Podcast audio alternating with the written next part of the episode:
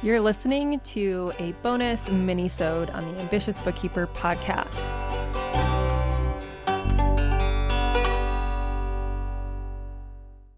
In this little mini-sode, I'm going to answer a question that I got in my DMs about struggling with marketing because the person identifies as an introvert.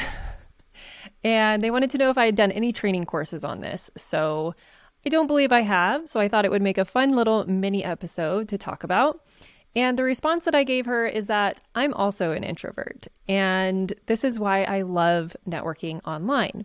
I've gotten clients through Upwork, which is a great place to find clients because they are there searching for a bookkeeper. They already know they need a bookkeeper. You're not trying to convince them.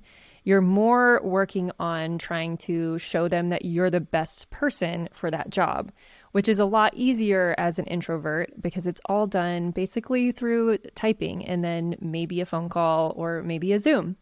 I've also gotten clients by networking in Facebook groups, which comes from just adding value, answering people's questions, one hack that I like to do is join Facebook groups of my ideal client where they're going to be hanging out. And then I go into that Facebook group and search in the search bar for bookkeeping or QuickBooks or Xero or other keywords so that it pulls up any question that people have asked in there related to bookkeeping. And what I do differently, I do not go into the comments and say, I can do that for you. I'm a bookkeeper, blah, blah, blah. Like you answer their question, deliver the value, and leave it at that. And when you continue to show up over and over again, delivering value without selling yourself, people notice and your name pops up again and again. And I even add value on non bookkeeping questions. So, showcasing my knowledge around other areas of business. So, that is another way to network as an introvert. A third way that I get clients is through guest teaching in programs and podcast interviews. I'm lumping those together because they're very similar, although they could be two separate. They're definitely two separate ways to get clients.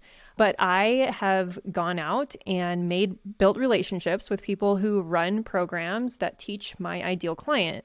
So I will show up in their groups virtually, do Q&As, do a presentation. It's the same presentation that I do for all of them and I just tweak it based on the specifics of that business or that sub niche.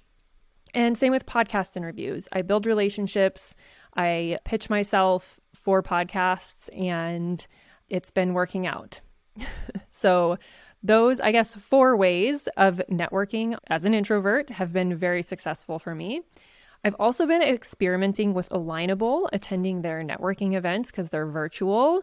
And what happens is they're usually pretty big, but you go into breakout rooms with three or four other individuals. You each get to talk a few minutes about your business and see if there's any pardon my corporate jargon, but synergies and ways to potentially refer those people. And even if you can't think of them now, it's a good idea to keep a database or a spreadsheet of some sort of all the people that you are connecting with in these networking events and have a little, you know, have their information, have a blurb about who they are, who they help. And that way, if or when you come across someone who needs that help or that service, you can go to your little personal database, your Rolodex, and refer those people. And hopefully they're doing the same for you. And lastly, if I do in person networking, which I rarely do, uh, but if I do, I try to bring a buddy. And then I did a podcast episode way back about how I went to a networking event and turned right around and left because I did not have a buddy and I'm an introvert. If I am at a networking event, even if I have a buddy there, but especially if I decide to brave it alone, I always seek out the other person in the room by themselves, like the other loner in the room, right? The other me. And as uncomfortable as it is, the more you do it, you'll get used to it. And if you just look for that other person, there will be that one other person who is sitting alone or not really talking to anyone. Maybe they're standing next to somebody and they're just not really engaging in conversation. They're kind of drifting off. Find those people. They are there. All right, so that's it for today's little bonus mini-sode. I hope this was valuable to you. Talk to you on our next episode. Thank you to everyone who helps make this podcast possible. Content and interviews are produced by me, Serena Shoup. Our intro and outro music is written and performed by my brother, Ian Gilliam. Editing is also by Ian using his awesome sound engineering skills along with Descript software. Hosting and publishing is by Buzzsprout, and you can check out the show notes for links to all of these amazing resources and resources mentioned in the episode. Be ambitious.